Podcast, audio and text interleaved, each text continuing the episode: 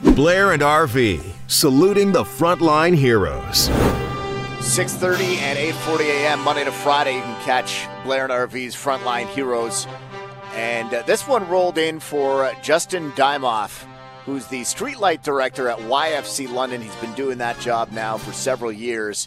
And uh, in this time of, of crisis, in the time of the pandemic here, RV, they're delivering meals to uh, London's homeless and at-risk youth.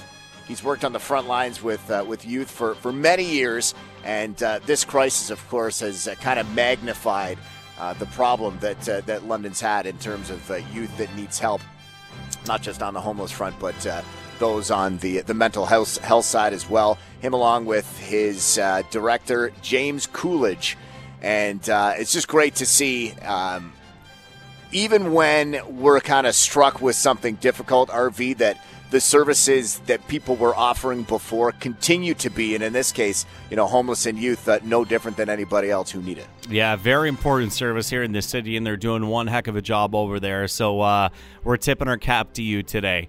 And this one I, I, read, Blair, and it really struck a chord because you can totally relate uh, us having young kids. Elizabeth White, she is a PSW warrior. She has had to send her lovely daughter to live with her grandparents right now as she fights this COVID 19 situation with her mighty employees over at LHSC. Uh, her daughter Emily had a liver transplant a few years ago, so the whole family they've been through hell and back. And um, this nomination comes from uh, one of Elizabeth's schoolmates. Uh, they were there every day, uh, working hard, and she says that Elizabeth was one of the one of the people in her class that was really goal oriented and wanted to move on and help people.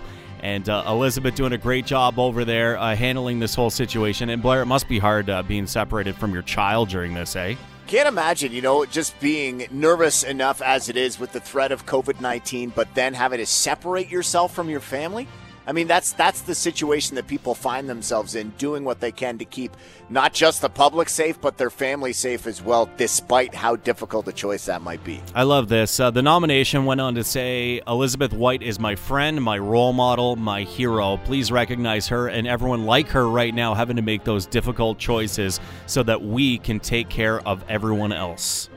If you want to submit your nomination, you can go to classicrock981.com and click on Blair and RV's Frontline Heroes and be listening weekdays at 6:30 and 8:40 a.m.